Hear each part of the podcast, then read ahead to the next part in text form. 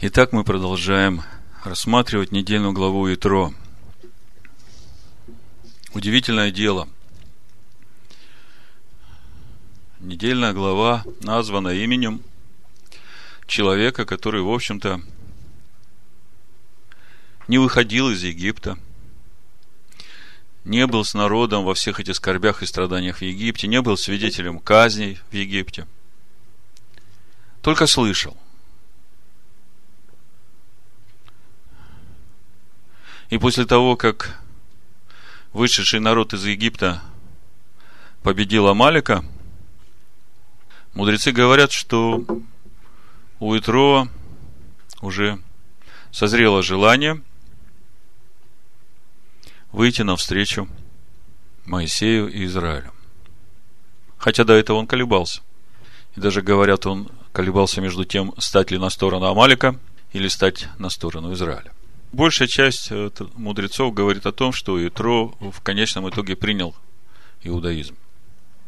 Я все время думал, почему такая ну, сильная недельная глава, центр всех писаний.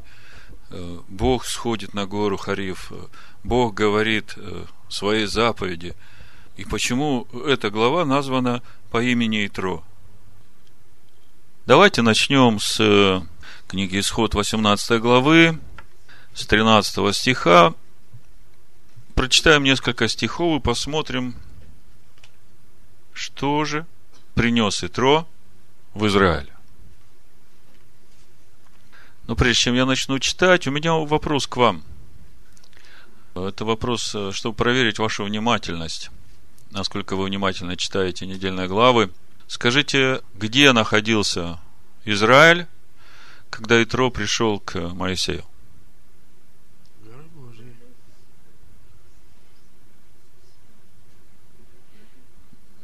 Последнее место стоянки было Рефидим.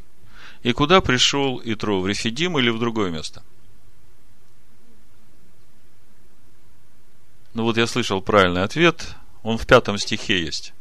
18 главы.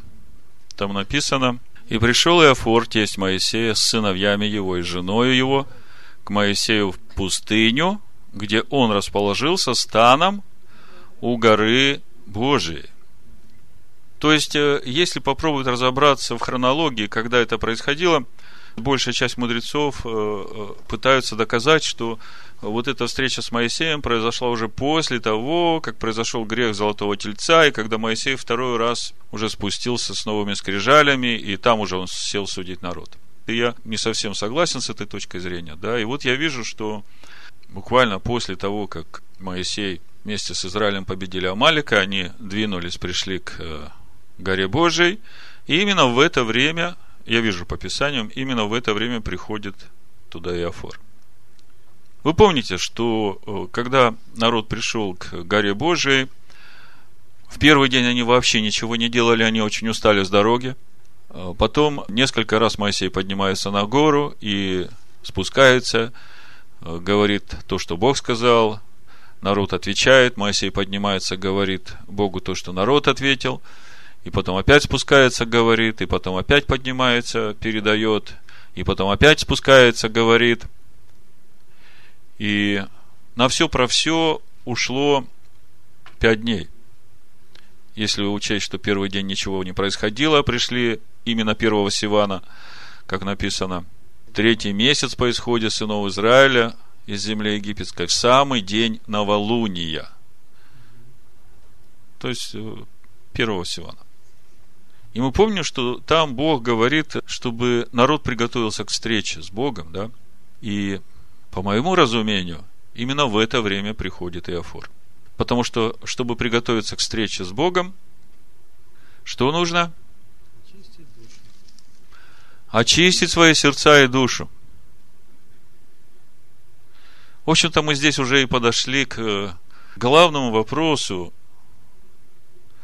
о котором я сегодня хочу говорить, но он гораздо глубже, чем кажется на первый взгляд. Я проповедь назвал так «Просить суда у Бога». Или же более длинное название «Как случилось такое, что народ, шедший путем Авраама, и строивший внутри себя обитель Бога, в конечном итоге стал жить по закону данному после по причине преступлений и строить скинию по образу. Это более длинное название, но э, тема очень глубокая, и поэтому этот эпизод, который мы будем рассматривать, он очень важен. Вы помните, о чем мы в прошлый раз говорили? Мы говорили о Массе и Мериве. И мы говорили о той трагедии, которая там произошла. И казалось бы, что особенного было много других мест, где народ роптал. Но мы увидели, что это действительно особенное место с точки зрения взаимоотношений сынов Израиля с Богом. И мы чуть подробнее сейчас поговорим об этом. Но давайте прежде прочитаем исход 18 главу с 13 стиха, чтобы положить основание более глубокому разговору. Как вы чувствуете, мы ходим по очень глубоким водам. И то, о чем мы говорим и что мы обсуждаем, это очень серьезные вещи, я бы сказал, очень твердая пища. И я когда об этом думаю, у меня в духе звучит слово «колея». «Колея ты моя, колея, куда ты меня завела?» Что такое колея? Ну, это когда машины долго ездят э, по одной и той же дороге, они выбивают там такие глубокие канавы, когда машина уже едет по этой колее, ей трудно свернуть. И вот сегодня мы будем говорить о таких вещах, которые будут разрушать эту колею. Будут разрушать колею, которую построило христианство римское, и будем разрушать колею, которую построил э, традиционный иудаизм.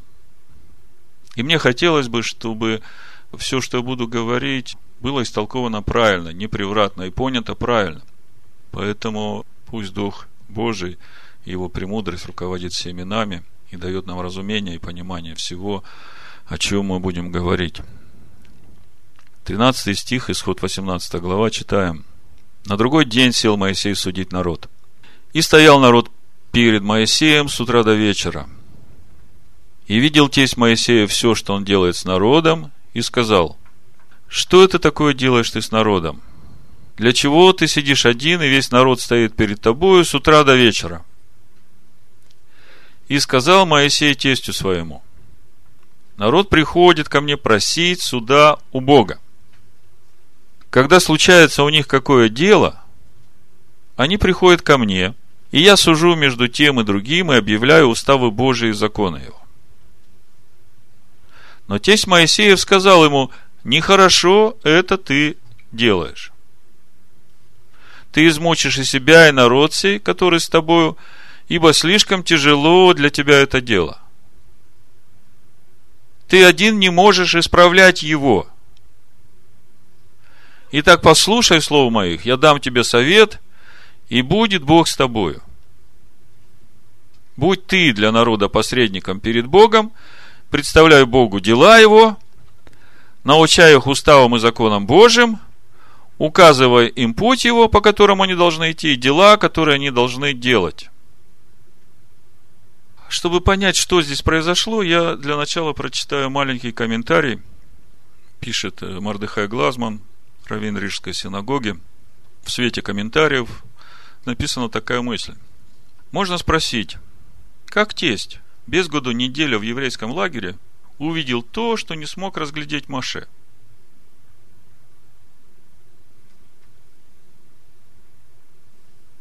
На первый взгляд кажется, что Итро хочет избавить евреев от долгого стояния в очереди, а их главу от истощения. Потеряешь все силы ты и народ, который с тобою. Однако недостатки этой системы искупались ее достоинствами. Маше Рабейну не просто выносил верный приговор. Он давал спорщикам увидеть духовные корни их проблем в высших мирах. Ну вот, когда я прочитал этот комментарий, у меня в духе все время был вопрос, на который я искал ответ. Где этот переломный момент – ну, забегая вперед, я скажу, их несколько. Они как бы по нисходящей, по этапам шли. Когда в конечном итоге Бог принимает окончательное решение дать закон народу вместе с э, скиней по образу и со служением в этой скинии по образу истиной. Какой момент это произошло? Если сказать, что после греха золотого тельца, то я не согласен. Потому что уже здесь, вот в следующей недельной главе, мы будем читать, после того, как они заключат завет, в 24 главе. В 25 главе уже Моисей поднимается, и Бог ему рассказывает об устройстве скинии, которая уже по образу. То есть, когда мы читаем у Павла в третьей главе, что закон был дан после, после чего? Давайте третью главу почитаем э, Галатам. Я хочу сразу, как бы вот этот, казалось бы, на первый взгляд, незначительный момент или значительный, но единичный, э, который, о котором мы сейчас прочитали, Совет Итро, увидеть, насколько он важен э, в контексте вот этого перехода от водительства голосом Бога к водительству через посредника, который будет говорить все, что говорил голос Божий. Павел говорит в 19 стихе 3 главы, для чего же закон? Он дан после, по причине преступления, до времени пришествия семени, к которому относится обетование. То есть, другими словами, закон дан после, вопрос после чего? И дан до того времени, то есть время действия его до того, когда придет уже семя, то есть Машех придет в жизнь каждого еврея, чтобы им уже быть под водительством не закона, а под водительством Машеха, живущего в их сердцах. И тогда первый и главный вопрос, который рисует всю картину – а после чего был дан этот закон? Почему сказано, что после? Мы помним, что Авраам заключил завет о Машехе с Богом. И помните этот разговор, когда Авраам обращался к Богу, говорил, Господи, а почем мне знать, что мои потомки наследуют эту землю? И понимая, что наследование связано именно с Машехом, живущим в сердцах – с верой, которая вменяется в праведность, с этим путем, на котором двое идут, Бог и человек вместе, в любви, и взращивают это семя в человеке. И здесь должно быть полное доверие взаимное и любовь взаимная, чтобы этот процесс происходил.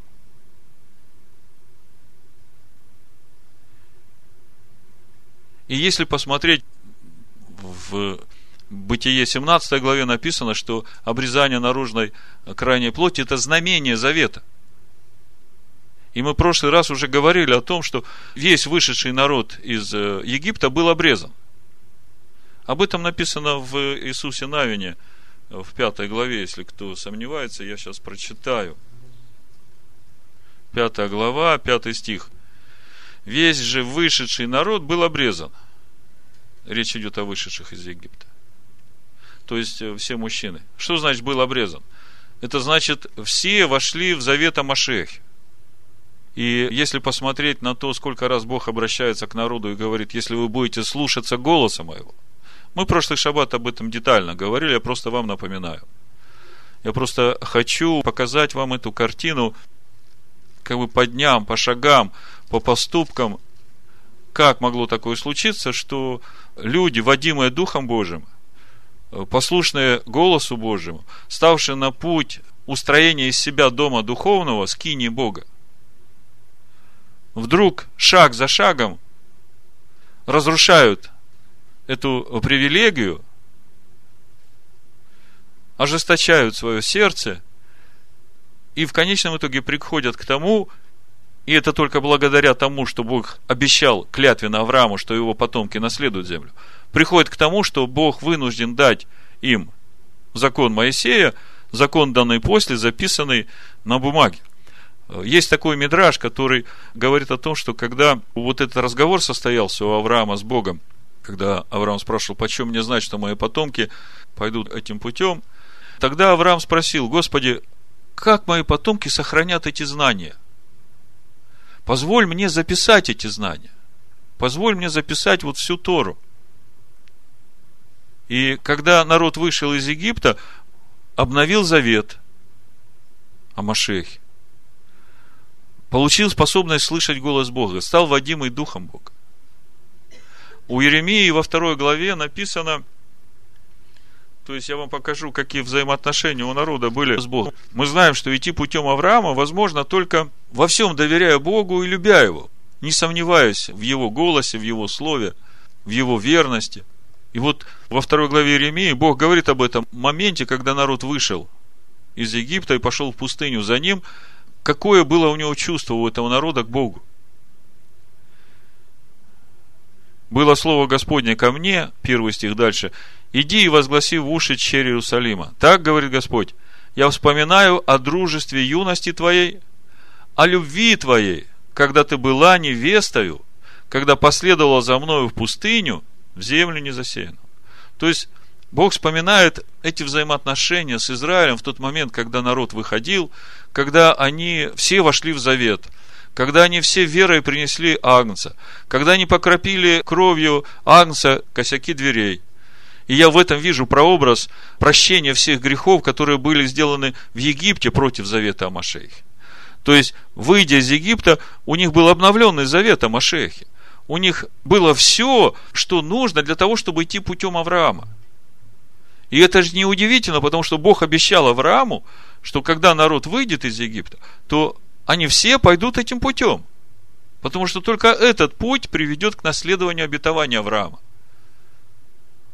Путь взращивания в себе семени Машеха. Вы представляете теперь всю эту картину? И вот приходят воды меры и воды горькие. И мы говорили о том, что все мудрецы согласны с тем, что вот этот образ, который там показан, вот это дерево, которое Моисей бросает в эти горькие воды, они становятся сладкими, это образ Торы. И мудрецы все согласны, что Бог показал народу, что вот та вода, которая в них стала горькой за время пребывания в Египте. Почему горькой? Потому что знание этого пути Авраама, эти законы, заповеди, которые были, у них замутился. И поэтому Бог в мере дает заново обновляет им знание заповеди и говорит, что если вы будете слушаться моего голоса и исполнять вот все, что я заповедовал, то никакой болезни у вас не будет, и я буду с вашими врагами сам разбираться. То есть, помимо того, что произошло обновление завета, спустя через несколько дней, ну, после того, как перешли Красное море, буквально на третий день, Бог обновляет знание пути Авраама. Но мудрецы как бы странно, так очень скупо комментируют там эту 15 главу, там, где воды меры стали сладкими. То есть, Авраам, когда разговор был с Богом о потомках, Мидраш говорит, что Авраам просил записать эти законы, которые он знал, чтобы оставить потомкам, чтобы не потерялся этот путь. Бог говорит, не надо, потому что не по бумаге буду писать, а на сердцах буду писать этот закон. И вот Бог исполнил все обещания. Народ выходит, народ выходит в любви, народ выходит в доверие. Видя, как враги погибли, там в 14 главе в конце написано, и поверил в слово ему настоит И Моисею, и Богу. То есть полностью доверился и Моисею, и Богу. Не было никаких сомнений. Воспели песнь Богу, прославили. То есть Бог сделал все для того, чтобы народ мог дальше идти в доверии Богу и в любви, устроять из себя храм духовный. И вот 49 дней пути закончились тем, что вместо того, чтобы прийти на уровень, чтобы каждый стал способным в полноте иметь общение со Всевышним, который обещал спуститься к ним на гору Харив еще Моисею, когда он сказал, здесь, на этой горе мы встретимся. Происходит событие, которое в конечном итоге меняет всю ситуацию, то есть как бы тот замысел, который Бог усмотрел для сынов Израиля, вышедших из Египта, он консервируется до времени, когда придет Машех, возьмет все грехи на себя и оживотворит сердца вышедших из Египта. И на все это время дается закон, данный после по причине преступлений, со служением скинии по образу, с всесожжением постоянным, утренним и вечерним и жертвой – как в седьмой главе Еремии мы в прошлый раз читали, помните, когда я выводил народ, у меня не было намерения давать им закон о всесожжении жертве. Еще раз давайте седьмую главу Еремии прочитаю, чтобы для вас это было до конца убедительным, все, что я говорю, поскольку мы, как я говорил в начале, рушим эту колею. в 22 стихе 7 главы Еремии написано, «Ибо отцам вашим я не говорил и не давал им заповеди в тот день, в который я вывел их из земли египетской о всесожжении и жертве. Но такую заповедь дал им, слушайтесь гласа моего. И я буду вашим Богом, и вы будете моим народом, и ходите по всякому пути, который я заповедую вам, чтобы вам было хорошо. Скажите, что значит слушайтесь гласа моего? Где, откуда, как говорит этот глаз человеку?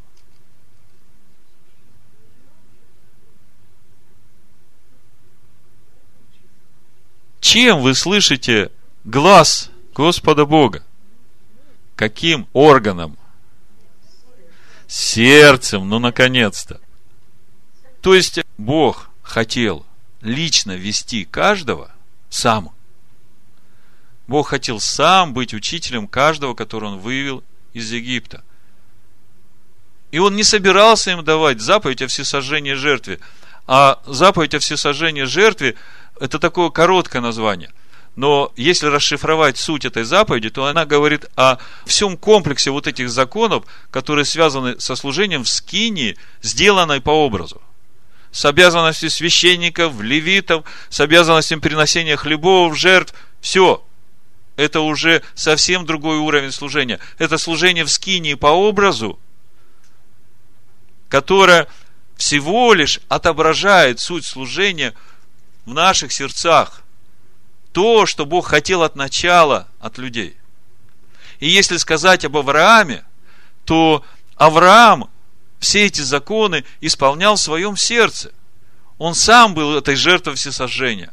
Он слушал этот голос, он приносил хлеба. Вот Наум сегодня сказал, что Бог проговорил 10 заповедей, и с тех пор мир изменился. Вы знаете, это еще одна колея. Не все мудрецы так думают я понимаю, что тут тоже надо пролить некоторый свет. Я не буду вдаваться в детали, просто я хочу сказать, что эти 10 заповедей уже были от Адама. Их знал Авраам. Эти 10 заповедей мы в прошлый раз говорили. И все законы служения, и законы уставы праздника Шаббат, и законы праздников, все было известно. Вот смотрите, что пишут мудрецы. Я просто один из абзацев вам прочитаю. Это пишет Рэба Минахи Мендел Шнейерсон, обобщая то, что уже известно из всех мудрых, да? Рэба пишет, ну, он радуется тому, что была дана Тора, он радуется тому, что Тора была записана, что это стало вечным наследием для сыновей Яка, он всему этому радуется. Это не есть плохо – и для нас это не есть плохо. Это для нас как фонарик, который светит в темном месте. Вот я сегодня с Деборой читал одну притчу о фонарике. Одной девочке нужно было сходить в гараж, частный дом. Они приехали на машине с мамой, и она свою книжку забыла в машине. А уже вечер наступил. Она говорит, мама, у меня книжка в машине осталась. Мама говорит, ну сходи возьми. Она говорит, там темно, ничего не видно, я боюсь идти, чтобы не споткнуться, не упасть. Она говорит, ну возьми фонарик. Девочка берет фонарик, идет с этим фонариком, и скажите мне, какая польза от фонарика? Странный вопрос, да? Фонарик дает свет, действительно. Но для чего фонарик дает свет? А еще для чего? Достичь цель. Я хотел сказать, что фонарик не только показывает тот правильный путь, по которому идти, но он еще и показывает то, куда не надо идти. Вот в 118-м псалме Давид пишет, 105 стих, Слово Твое, светильник ноге моей и свет стезе моей. Это я к слову о законе, который был дан. Так вот, Рэба пишет, радуясь тому, что была дана Тора, вместе с тем он пишет, но Тора, полученная нами на Синае, к тому времени уже принадлежала нам, и не в одном поколении. Так Шем, сын Ноя, и его правнук Эвер стояли во главе академии, в которой изучали Тору поясняет Раши в комментарии на Берешит 26.5. Патриархи Авраам, Ицхак и Яков основали для изучения Торы Ешиву, написано Яма 28б. Помните, в послании евреям написано в 11 главе, смотрите, 9 стих. «Верою обитал он на земле обетованной, как на чужой, и жил в шатрах». Шатры – это Ешевет, сидел, да? Слово Ешива от этого пошло. Жил в шатрах с Исаком и Яковом, наследниками того же обетования – как бы читая Новый Завет и не зная традицию, не зная того, как это все было, трудно понять, что значит жил в шатрах с Исаком и Яковом, да? Но на самом деле Авраам, Исаак и Яков, они основали Ешиву, вот пишет Рэбе, и это написано в трактате Йома 28б, для изучения Тора. На протяжении всего плена египетского колено Леви, оставшееся непорабощенным, было занято изучением Торы. Опять пишет Раши на Баришит 46.28. И Хискуни на э, Шмот на Исход 5.4. Наши предки блюли, то есть соблюдали внутреннюю Тору прежде, чем она была дана им. Интересное выражение. Наши предки соблюдали внутреннюю Тору, прежде чем она была дана им – я бы перевел эти слова Рэба так. Наши предки ходили путем Авраама и были храмом и обителю Всевышнего прежде, чем был дан закон, который был дан после, по причине преступления. Так вот, возвращаемся мы теперь к тому, с чего мы начали. Это маленькое такое введение я вам сделал, потому что для меня, да и для всех нас, очень важен этот момент увидеть, что произошло с сердцами вышедших из Египта, чтобы нам не допустить самим попасть в такую ситуацию, потому что сынам Якова Бог клялся Аврааму, и поэтому Бог настолько милостив и долготерпелив, что дает этот закон, чтобы сохранить потомкам Авраама до того момента, когда Иешуа придет и возьмет все их грехи на себя. Но нам, сейчас живущим, у которых Иешуа уже живет в сердце, он уже пришел, он уже взял все грехи. Заново Бог не будет давать закон данный после по причине преступлений и ждать еще раз, когда Машех придет. Второй раз Машех придет уже не для прощения, а для суда. Поэтому очень важно нам вот, вот это все увидеть разобраться и понять, какое же значение для нас сегодня имеет закон Моисея, и что нам нужно делать для того, чтобы не попасть в такую ситуацию, что в нашей жизни путь Авраама будет разрушен. Так вот, возвращаемся к Итро. Казалось бы, благое дело. Итро вошел в Тору. Его совет был принят для управления всем Израилем. Но у меня такой же вопрос, как у Рэбе Глазмана. Как это так может быть, что пришел человек со стороны – и вдруг дает советы, будто бы Моисей не мог сам до этого додуматься. И вот что я думаю по этому поводу. Итро управлял народом, он был лидером, он был священником в своем народе.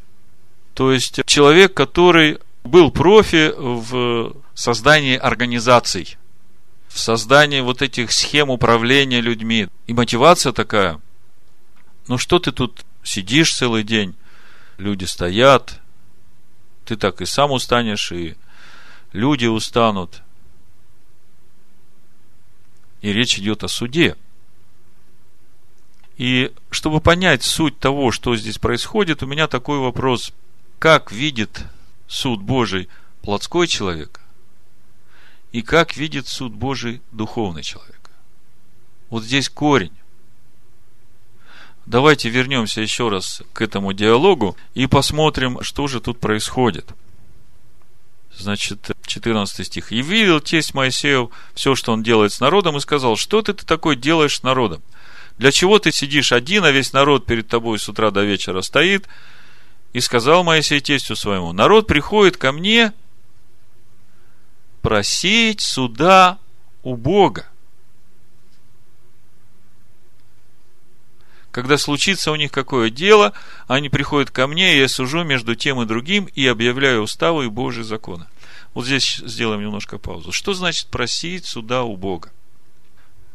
Вы знаете, большая разница между пониманием суда духовного человека и пониманием суда плотского человека.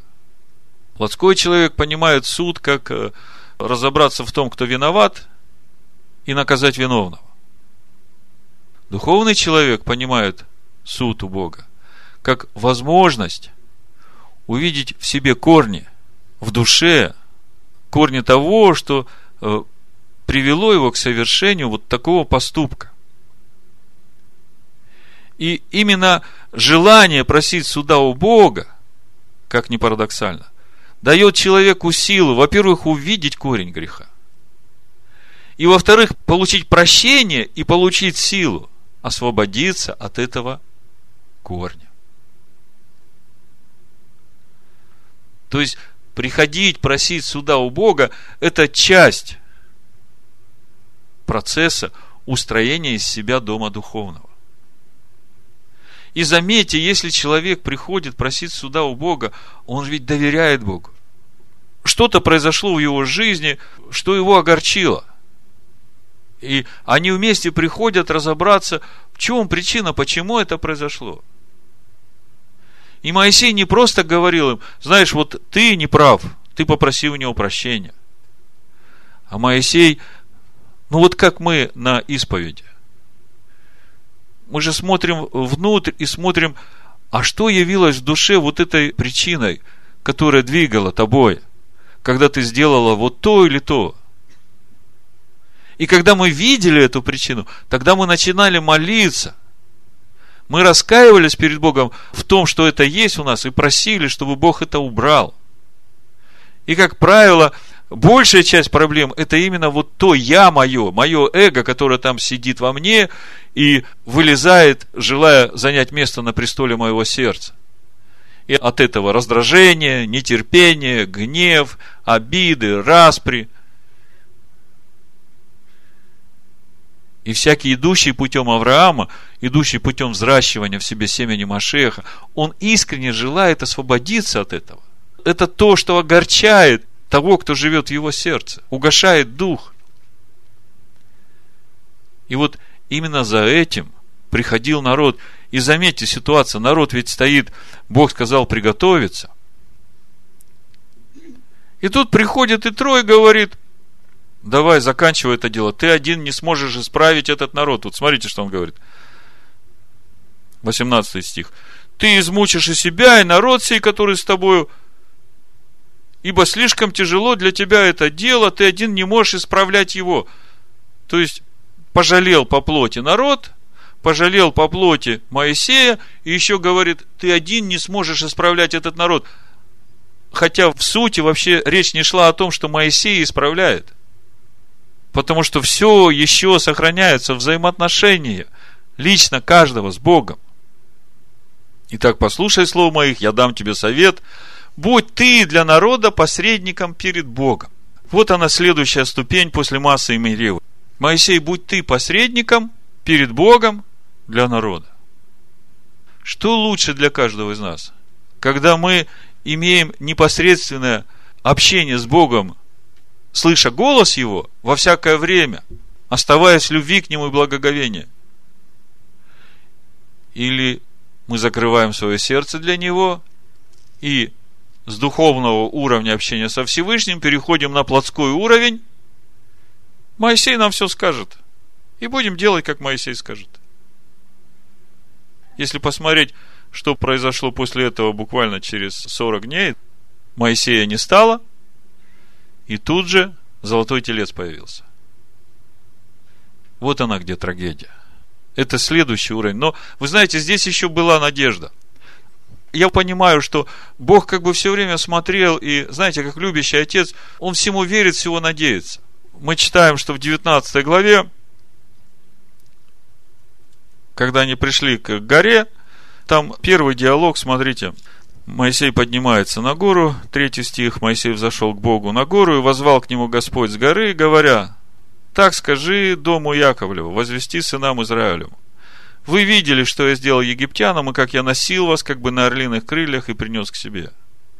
Итак, если вы будете слушаться гласа моего, то есть у Бога все еще желание иметь личное общение с каждым. Видите, да? И соблюдать завет мой. О каком завете речь идет, если еще не был заключен завет, который у горы Харив? О завете о Машехе. Потому что именно завет о Машехе подразумевает послушание голосу его. Это тот путь, которым шел Авраам, послушаясь голосу его и соблюдая все, что Бог заповедал соблюдать. Этот путь, о котором мудрецы говорят, что Тора у них была внутри. Это не было чем-то новым, когда она была записана. Итак, если вы будете слушаться гласа моего, соблюдать завет мой, то будете моим уделом из всех народов, ибо моя вся земля. А вы будете у меня царством священников и народом святым. Вот слова, которые ты скажешь сынам Израилю. Пришел Моисей, созвал старейшин народа, предложил им все сии слова, которые заповедовал ему Господь. То есть, пришли к горе Хариф. Бог снова предлагает народу идти путем Авраама. Точно так же, как он предлагал им, когда они выходили из Египта. Еще не давал заповеди всесожжения жертве, сказал, слушайте голос мой и соблюдайте все, что я заповедал соблюдать. И здесь то же самое. Восьмой стих. И весь народ единогласно отвечал, говоря, все, что сказал Господь, исполню. Видно единодушие народа. Заметьте, и пришельцы – и природные жители. Весь народ единогласен. Следующие несколько стихов дальше, они очень особенные. Значит, народ говорит, все, что сказал Господь, исполним. Дальше написано, и донес Моисей слова народа Господу. Странное предложение, казалось бы, разве Бог не слышит, да? Но это не случайная добавка. Идем дальше – и сказал, то есть Моисей на следующее утро поднимается к Богу и говорит, вот все, что ты сказал, Господи, народ говорит, сделаем. И сказал Господь Моисею, вот я приду к тебе в густом облаке, дабы слышал народ, как я буду говорить с тобою. То есть, у Бога не было намерения разговаривать со всем народом. Вот здесь мы видим, что Бог принимает решение разговаривать с Моисеем, и народ только услышит – и этого будет достаточно, чтобы народ поверил Моисею. То есть уже как бы вопрос решен с тем, что Моисей будет посредником. Слушайте.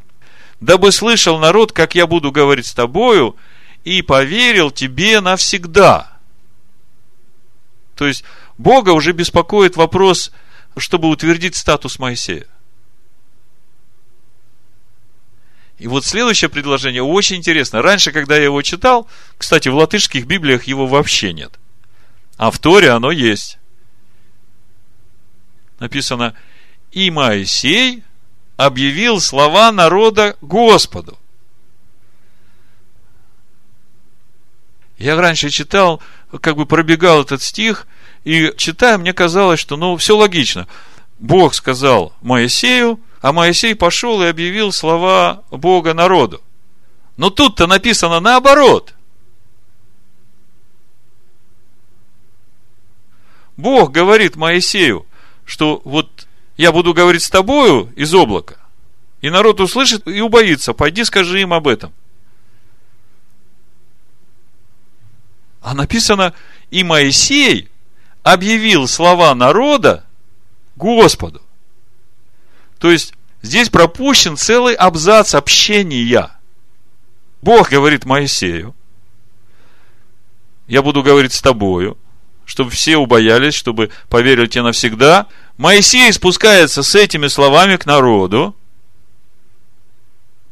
Народ что-то отвечает, и уже с этим ответом Моисей снова поднимается к Богу, и написано, и Моисей объявил слова народа Господу. Вы чувствуете? Вот я вам почитаю, что Раша по этому поводу пишет. Напомню, что у нас сейчас здесь кульминация. У нас сейчас здесь критический момент, когда должно решиться, будет ли народ дальше идти путем Авраама, или же он пойдет путем служения скини по образу, под водительством Моисея. Но еще не окончательное решение, еще есть шанс. Вот посмотрим, что народ отвечает. Значит, и передал Маше слова народа Господу. Раши пишет, что это уже на четвертый день происходит. Слова народа и так далее. Пишет, в ответ на слова Всевышнего. Маше передал ему слова народа. И вот что он передал. Это Раша пишет. Я узнал от них, что они хотят слышать тебя, а не меня. Бог, значит, говорит, я приду к тебе в гуще облака, чтобы народ слышал, как я буду говорить с тобою – и чтобы поверили тебе навсегда. Моисей спускается с этими словами, говорит народу, а народ говорит, подожди, что это Бог только с тобой будет говорить? Мы хотим, чтобы Бог и с нами говорил. Хорошее дело. Я узнал от них, что они хотят слышать тебя, а не меня. Ведь услышать что-либо от посланца не то же самое, что услышать от самого царя. Хотим видеть нашего царя. И вот тогда становится понятным все эти приготовления и все эти опасения Бога по отношению к народу, что дальше мы читаем об этом приготовлении к встрече, об этом освящении, об этих судах, которые начались, когда Итро пришел. Потому что Итро пришел, когда народ уже стоял у горы. 13 стих, исход 18 глава, читаем. На другой день сел Моисей судить народ. Почему судил? Потому что народ начал готовиться к встрече со Всевышним, начал очищать свои сердца, а Бог говорит, для каждого из вас свое расстояние должно быть, потому что вы вот эти 49 дней, которые я вам отвел на то, чтобы выйти на тот уровень духовного общения со мной, вы его как бы не туда потратили. Вы столько со мной ссорились, вы меня отвергали, вы не послушались мне. Но я все еще хочу чтобы вы шли путем устроения из себя храма духовного, а не чтобы вы шли путем служения в скине, сделанной по образу. И вот этот ответ народа как бы ободряет. Ну, там дальше вы, значит, видите, народ начинает приготавливаться. Я это все уже пропускаю, все понятно. Бог спускается, начинает говорить, озвучивает 10 заповедей, причем только первые две говорил Бог, а потом уже Моисей стал говорить, потому что народ весь затрепетал, говорят, что разбежался весь, на край стана все убежали, надо было собирать. И вот смотрите, 18 стих, 20 глава, кульминация. Об этом во второзаконии более подробно Моисей потом рассказывает. Весь народ видел громы и пламя, и звук трубный, и гору дымящуюся. И увидев то, народ отступил – и стал вдали, вот стал вдали, отступил, можете представить, как далеко стал. И сказали Моисею, говори ты с нами. И мы будем слушать. Но чтобы не говорил с нами Бог, дабы нам не умереть. Заметьте, гора, огонь, Бог говорит, Моисей стоит, передает слова – входит в облако, входит в огонь. Написано в 24 главе, вид же славы Господней был, как огонь поедающий. А народ говорит, все, пусть Моисей с нами говорит. Вот это было кульминацией, после которой Бог говорит, хорошо, Моисей, пусть они остаются, ты поднимайся ко мне. Давайте 24 главу откроем. Это как бы уже следующая недельная глава значит, в 24 главе начинается, после этого же разговора сразу Моисей поднимается на гору, и вот то, что мы читаем в 21, 22, 23 главе, Бог ему говорит об этом, Моисей это все записывает, спускается, и вот смотрите, третий стих. «Пришел Моисей и пересказал народу все слова Господни и все законы, и отвечал весь народ в один голос, сказал, все, что сказал Господь, сделаем. И написал Моисей все слова Господни, и встав рано поутру, поставил над горой жертвенник, и двенадцать камней по числу двенадцати колен Израилевых, и послал юношей сынов Израилевых, и принесли они все сожжения, и заклали тельцов в мирную жертву. Моисей взял половину крови, влил в чаши, другую половину окрупил жертвенник, и взял книгу Завета, и прочитал вслух народу, и сказали они, все, что сказал Господь, сделаем и будем послушны. Написано на асе венишма. Сделаем и будем слушать. И вот это уже венишма, оно уже переходит слушать не Бога, а слушать Моисея. Здесь уже идет вопрос общения с Богом через Тору, которую написал Моисей. Все, что сказал Господь, сделаем и будем послушны. И взял Моисей крови и окропил народ, говоря, вот кровь завета, который Господь заключил с вами, всех словах сих. Потом поднимаются старейшины, 12 стих, Бог говорит, и сказал Господь Моисею, зайди ко мне на гору и будь там, и дам тебе скрижали каменные, и законы заповеди, которые написал для научения их. Много из комментариев на то, почему заповеди были записаны на каменных скрижалях. И вот я сейчас, когда смотрю на то, как раскладывался вот этот путь сынов Израиля из Египта от пути Авраама до водительства под руководством где-то водителя, будем так говорить, то вот эта запись заповедей Бога на каменных скрижалях, это уже тот видимый образ, как Бог видит этот путь под э, водительством где-то водителя для сынов Израиля. Вот этот закон, который дан после по причине преступления, он как острый резец теперь, через наказание, будет записывать заповеди Бога на каменных сердцах сынов Израиля. И потом, когда придет время, когда придет Мессия, эти сердца оживут, и сразу там будет полнота возраста Машех. Моисей вступил в середину облака, вид славы Господней, 17 стих, на вершине горы был пред глазами сынов Израилевых, как огонь поедающий. Смотрите, пред глазами сынов Израилевых вид славы Господней был, как огонь поедающий. А каким на самом деле должен был быть? как свет жизни. И дальше, уже 25 глава, мы видим, начинаются рекомендации Бога по устроению скинии по образу. И в этой скинии по образу, со всеми законами служения по образу, запечатлены все законы духовного служения. То есть, то, как нужно поклоняться Богу в своем сердце – как нужно служить Богу в своем сердце, устрояя из сердца дом духовный, вот здесь все отражено. И поэтому, когда мы сегодня говорим, ой, ну вот, э, закон дан после по причине преступления, значит, он нам не нужен. Мы же под руководством Духа. Послушайте, Петр говорит, что теперь для нас вот то, что Бог дал, это как светильник – это светильник, к которым нам надо обращаться до тех пор, пока весь закон не будет записан на наших сердцах. Потому что у нас теперь есть посредник в этом мире для познания его, это слово, которое он дал через Моисея. И голос его, непосредственно живущий в сердце нашем, который устрояет это наше сердце. То есть мы как бы имеем все инструменты для того, чтобы нам живя сегодня, достигнув последних веков, иметь все эти знания, которые имел Авраам.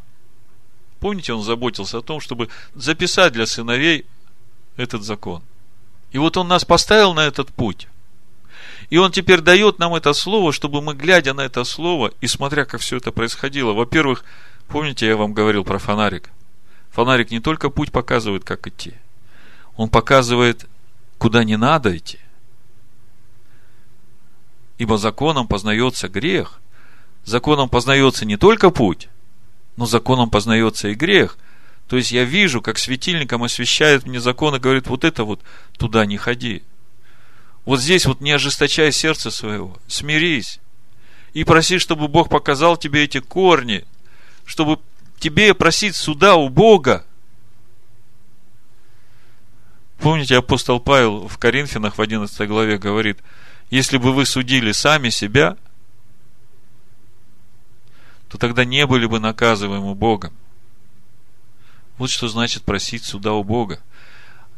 И для того, чтобы просить суда у Бога, Он вам дал свое слово. Давайте откроем послание евреям, третью главу, и, прочитав его, мы увидим, как много значит для нас сегодня живущих, голос его, живущий в нашем сердце, и слово, которое оставил для нас Моисей. Смотрите. Итак, братья святые, участники в небесном звании, уразумейте посланника и первосвященника исповедания нашего Ишуа Амашех, который верен поставившему его, то есть верен Богу, как и Моисей во всем доме его. То есть, Моисей верен Богу в доме его, а дом его мы, да? Там дальше будет написано – также верен Богу, как и Иешуа Машех. Ибо он, речь идет о Машехе, достоин тем большей славы перед Моисеем, чем большей чести имеет сравнение с домом тот, кто устроил его. О чем речь идет? Моисей – это дом Бога. А этот дом устроил Ишуа Амашиах. Ибо всякий дом устраивается кем-либо, а устроивший все есть Бог. Помните в песне Моисея, в 15 главе мы совсем недавно читали, я хочу, потому что это место и в псалмах встречается, Давид об этом говорит, я хочу, чтобы вы понимали, о чем речь идет. 17 стих. «Веди его и насади его на горе достояния», 15 глава. «На месте, которое ты соделал жилищем себе, Господи, во святилище, которое создали руки Твои, Владыка. О каком святилище здесь речь идет?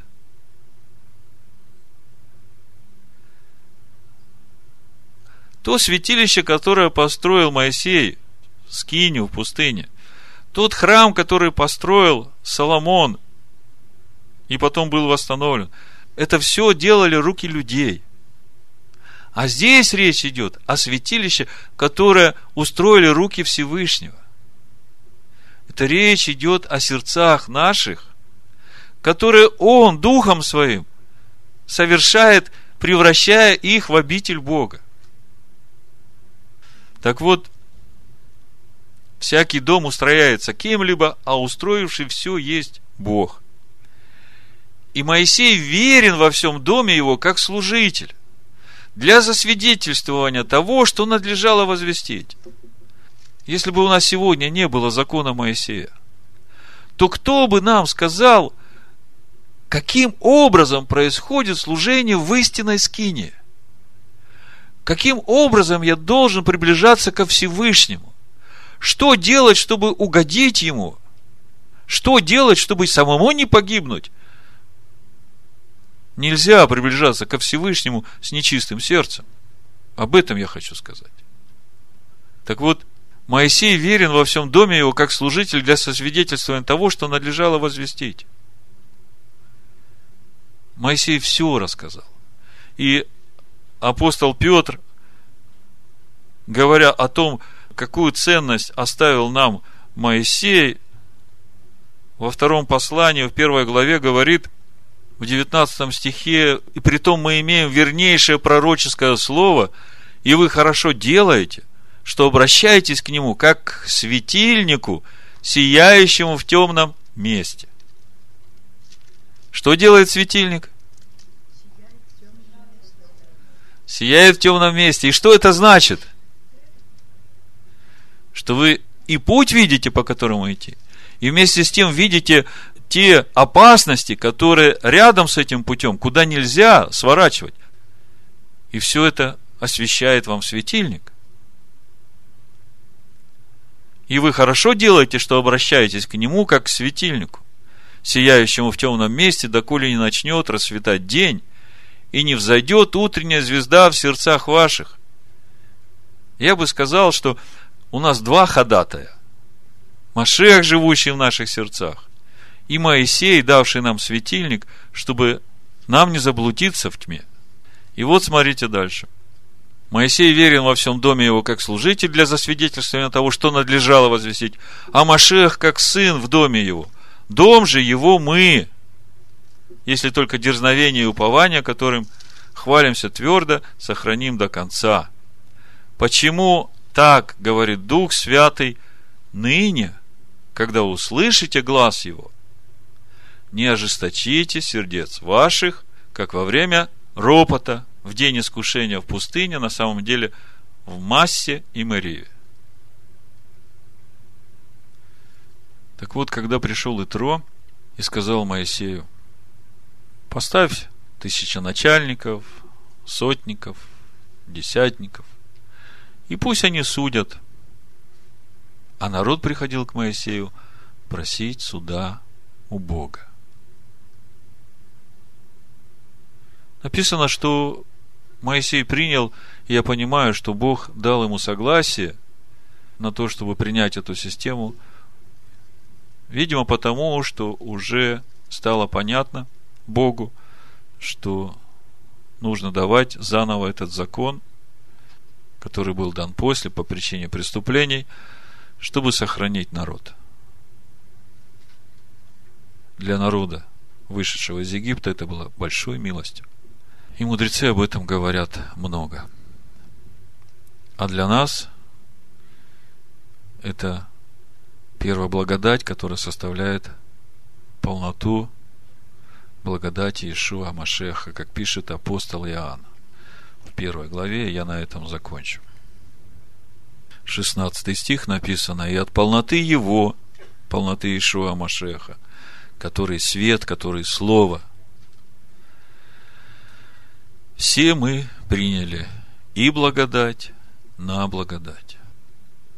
Вы знаете, сколько слушал проповеди о благодати, понимание благодати как что-то такое, что дается даром плотскому человеку, и ему больше ничего не надо, с этой благодатью он как бы уже все имеет. Апостол Иоанн говорит о том, что первая благодать – это закон Моисея. И мы видим, насколько великая благодать закон, потому что Бог дал нам светильник, который сияет в темном месте. По сути, Бог нам дал схему дома Господня. Как устроить этот дом, чтобы Машех жил в нем. И от полноты его все мы приняли и благодать на благодать. Ибо закон дан через Моисея, благодать же и истина, я бы сказал, в наших сердцах произошли через Иешуа Машех. То есть, вот эта благодать, которую Бог дал, которая называется закон Моисея, в наших сердцах происходит через Иешуа, который умер за наши грехи, и через Христа, который есть голос Его, послушаясь которому устрояется из наших сердец Дом Господень, при условии, что мы любим Его и доверяем Ему во всем. Если любите меня и соблюдете заповеди мои, то я возлюблю вас, и мой Отец возлюбит вас, и мы придем и обитель вас сотворим. Ишуа пришел с учением. Он сказал, что я не пришел отменить Тору или пророков. Я пришел исполнить. Причем там слово стоит на греческом плеросай – наполнить. То есть, Ишуа пришел вдохнуть снова жизнь вот в то, что записал Моисей для сынов, чтобы эти каменные скрижали стали живыми скрижалями. Но он не пришел ничего изменить. А для нас, которые идут уже этим путем жизни, смотрите, мысль какая. Уже две тысячи лет Бог создает народ во имя свое, без храма, без жертвоприношений, без всего этого служения, которое было в Скинии по образу. И Бог говорит, вот этот народ, который я создаю во имя свое, который будет возвещать славу мою – и потом приведет этот народ к Иакову и объединит их, они будут одним народом. если вот на это смотреть от начала, то я понимаю, что у Бога было желание всех вышедших из Египта именно вести этим путем, которым Он ведет нас сейчас, создавать народ во имя свое, чтобы люди могли приходить к ним просить суда у Бога, чтобы они научались идти этим же путем жизни. Ну, как Бог говорит, а ты, Яков, не трудился в это время для меня, но все это я делаю с тобой, Яков, ради отцов, а с этим народом ради милости, которую явил я ко всем народам. Зато будут славить меня народы. Вот такая мудрость и любовь Бога ко всем людям, живущим на этой земле. Будьте благословенны. Амин. Медленно текущие мгновения Раз от раза ускоряют ход – это дней последних приближение. Созидай, Господь же, свой народ. Самое главное — сохранить дух того, кто Сына воскресил и нам силу дал чтобы устроить дом для Творца своего и оправдать закон, что Он даровал.